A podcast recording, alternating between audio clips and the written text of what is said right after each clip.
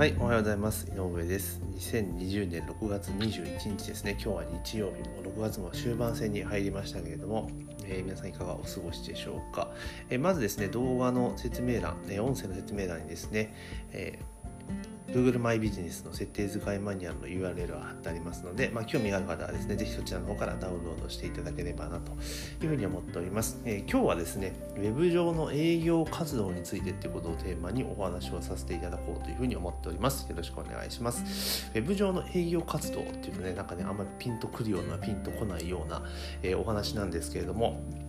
でどういうことかというと、まあ、これは先日ちょっとねあったエピソードなんですが、えー最近ですね、えー私毎朝、えー Facebook ライブをさせていただいておりまして、まあ、今日ね今週はですねちょっとイレギュラーで音声の収録を先でライブはちょっとやってないんですけれども、まあ、通常はですね、まあ、朝 Facebook ライブさせていただいてでそのライブした動画っていうものを、まあ、ダウンロードして、えーでそれをですね特に編集するわけもなくそのまま、えー YouTube に公開をしているというような形なんですね。で、えーまあ、YouTube とかでもまあ公開をしていて、まあ、ぼちぼちアクセスっていうかねあんま配信回ってませんけれどもまあそんな形で展開をしているというところですね。ですからこれやっている意味っていうのは、まあ、Facebook ライブで作った動画を動画コンテンツを、えー YouTube にそのまま上げていると要は接点を増やすために上げているというところで、まあ、リスト取りが主な目的でリスト取りとか自分の露出を上げていくっていうのが目的でやっているんですね。ですからあんまり手間をかけたくないというか、まあ、そのままねパパッとアップロードすれば OK っていう形で、まあ、運用しているわけなんですよ。で、まあ、そんな時にですね、あの先日ですね、えー Facebook メッセンジャーの方にですね、えーメッセージが届いたんですね。動画見ましたって。で、あの別に Facebook メッセンジャーってあの件名が出るわけじゃないわけじゃないですか。出ませんよね。いきなり本文、メッセンジャーの本文なんですけど、まあ、それうまいなと思ったのが、YouTube の動画見ましたっていう書き出しだったんですよ。まあ当然そうだと思ったあまあ営業なんで営業の、結果は営業のメールなんですけれども、まあ、そんな書き出しだったんですね。で、そうなってくると、あの普通に考えるとですね、あ、反応があったんだ、なんだろうと思って確実に開くじゃないですか。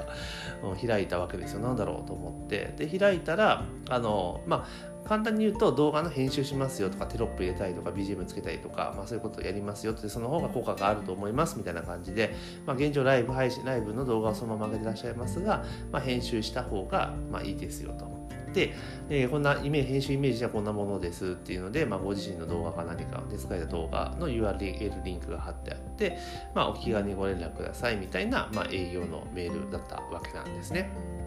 でまあまあ、えーあそうなこんなんあるんだと思って、まあ、もちろん私自身はもうその編集とかはする気は全然ないですしあのやるんだったら自分でできちゃうのでややるっていうところなんですけどでもこれあうまいなと思ったのがあこうやってね多分あのまあ、当然ですね編集したいけどできないっていう人も中にはいるし提案したらあちょっとやってみようかなっていうふうに思ったりする人もいるかなと思ったんですよ、うん、だってこれメッセンジャー開いてでたまたまねその人が、ね、動画編集をしたいっていう人であればえ動画編集ねやね自分の動画にも入れてみたいっていう人であれば多分ねあの返信すると思うんですよ。うん、だから、まあ、数じゃ当たるじゃないけれどもあの基本的にはあこういうやり方ありだなと思って。いや要はこれどういうことかというと YouTube 上にあの見込み客っぽい人この段階では見込み客じゃないけれども例えば動画を上げているけど編集をしていないとか、まあ、そういった人がこう動画見ればわかるじゃないですか、ね、見ればわかりますよね。だからあ営業対象になる人っていうのがもうあらかじめ見える化されているんだなっていうふうに捉えることができますよね。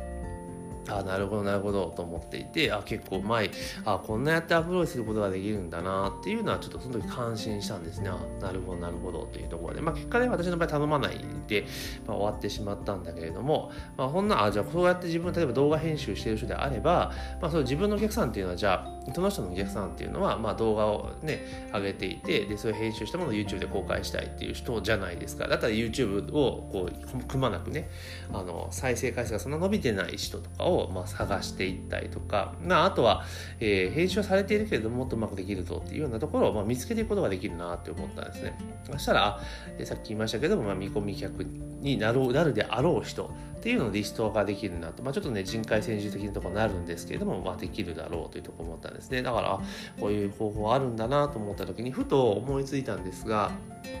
これって広告でも同じことできるんかなと思ったんですよ。で、どういうことかというと、まあ、Facebook 広告ってあるじゃないですか。ありますよね。だから Facebook 広告って、まあ、フィード見てればいっぱい流れてくるわけですよね。で、私今、えー、Facebook 広告関連のコンテンツ作っているので、あの基本的には広告流れてきたものは、えー、なんだ、広告クリエイティブと、あと、ジャンプ先のランディングページでチェックするんですよね。うん、自分の、まあ、事例集めってこともしてますけれども、まあ、チェックするわけですよ。で、そうすると、あうまいなって思うのもあるわけですしあこれちょっと厳しいなっていうのも結構あるわけですよ。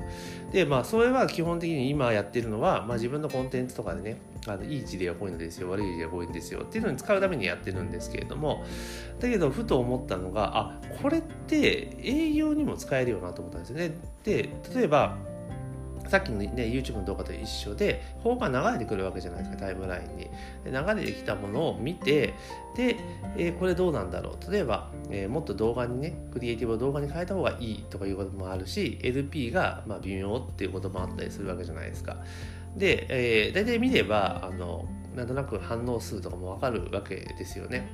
例えばあのちゃんとねあの広告っていうのをうまく理解して使っている場合はあのエンゲージメント溜まっていくんですよね。だからずっと同じ広告を使い回していくとエンゲージメントが溜まっていってで反応が出てるか出てないかっていうのは一目瞭然なわけですよ。だからなかなか反応が入ってないような広告とかでちょいちょい見るものとかもあったりとかしたりとかあとは例えばあのオプトインした時とかにねオプトインしたのにまた広告が出てるとかね結構、ね、そういうなんかちゃんと運用できてないところとか分かるわけなんですよね。例えばじゃあ、えー、広告の運用代行をしている、ね、ビジネスをやってるんだったらそのチェックしていってあうまく回ってませんよねとかいうのでアプローチすれば同じように広告のそのなんだろう代行の、えー、お客さんを獲得できる可能性があるなと思ったんですねだからあウェブ上のサービスってまあもちろんね広告使って集めていくってこともできるんだけれども、まあ、自分の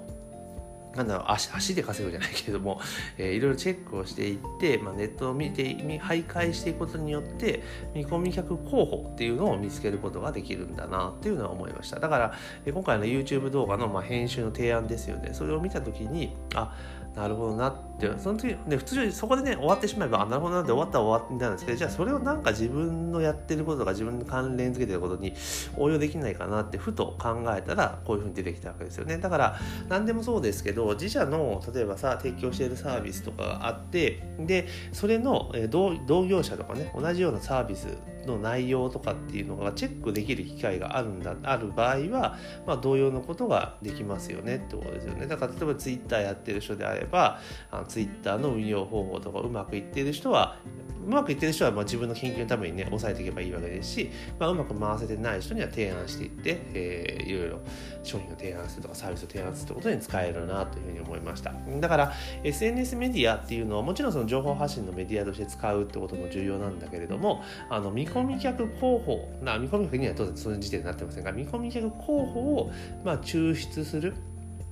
場にもなるんだなっていうふうに思いました。でこの場合っていうのは基本的には自動化ってできないので、まあ、自分でチェックしていくしかないんですね。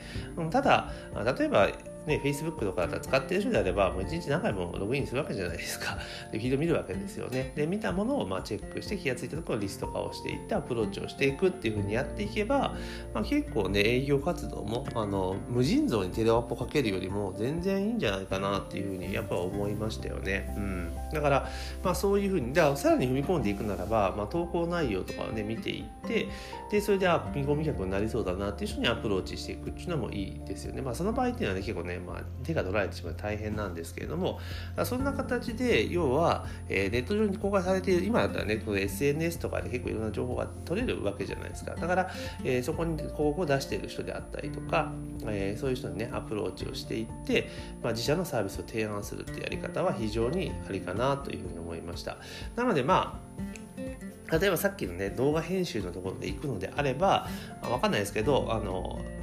さっきね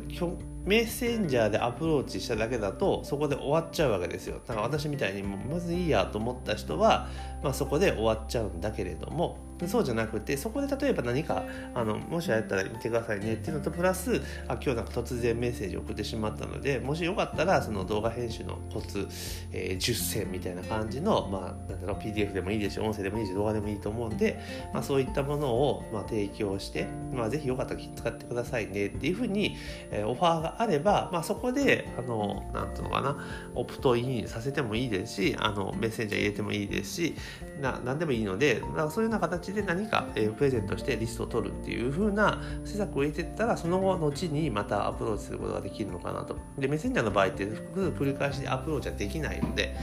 うん、でなので、まあ、そうやってオプトインをしてそこからリストを取っていくっていう手法でも、まあ、いいのかなっていう気がしますよね。うん、いきなりそれメインでやっちゃうとあのちょっと具合悪いですけれども、まあ、そのような感じのメッセージ営業メッセージを送った後に、まあ、そこで終わらせないためにも次につなぐためにも何がしかのオファーをかけて、まあ、無料プレゼントでリスト化をしていくってことをしといた方がまあいいんじゃないかなというふうに思いました。なので、やっぱこうやってね、営業とかセールスを受けると、やっぱりそこで、あの、なんかセールス受けたぞで終わっちゃうのではなくて、まあ、自分のビジネスとかね、仕事にどう活かせるのかっていうところをね、ちょっとずらして、ちょっと考えるだけでも、まあいろんなアイディアって浮かんでくるんだなっていうのは今回の体験として、まあ、学びましたよというところになります。なので、この今日お話ししたことっていうのは、あの、基本的には誰でもできることなんですね。やるかやらないかっていう話だし、で、当然ですね、えー、こういう話をするとですね、えー、だって断られるじゃないですかみたいなこと言う人言うんですけど、いや、断られるのが普通なんですよ。うん、普通なんですね。ただ、えー、何もしなかったら、あの、何も起こらないし、で、断られるのは当たり前だと思ってアプローチしていけば、例えば、100件ね、アプローチしたとしてそ、したらそれ10件のね、10%ぐらい反応があったとしたら、そこで、新たな10人のリストを取れるわけじゃないですか。反応があるってことはその提案したことに対して興味があるっていうことが、えー、見て取れるわけですから。だからそうすると、えー、まあ10人。でメッセージ送るなんてほぼ定型作って書き出しの部分だけ修正すればいいわけじゃないですか。だからそんな手間がかからないと。いうことを考えるとまあ結構そういうのねやってみてもいいんじゃないかなというふうに、えー、思いましたっていうところですねなので結構やっぱねそういうセールスとかっていうのはすごく参考になるなというところですよね。だからそれでやっぱ相手に印象を残せれば、まあ、その後何がしかにつながる可能性ってやっぱ出てくるので、まあ、そういった意味でもですね、まあ、活用するといいんじゃないかな。そんな感じで、えー、個別で営業でアプローチしていくと、まあ、それなりに効果があるんじゃないかなというふうに今思った話です。でまとめますとあの自分のサービスとかねの対象になる人があの、ね、例えばここだったら YouTube 動画であればもう公開されてるわけですよね。だからそこで自分のターゲットに当てはまる人を見つけて取っていけばいいんじゃないかというお話になります。Música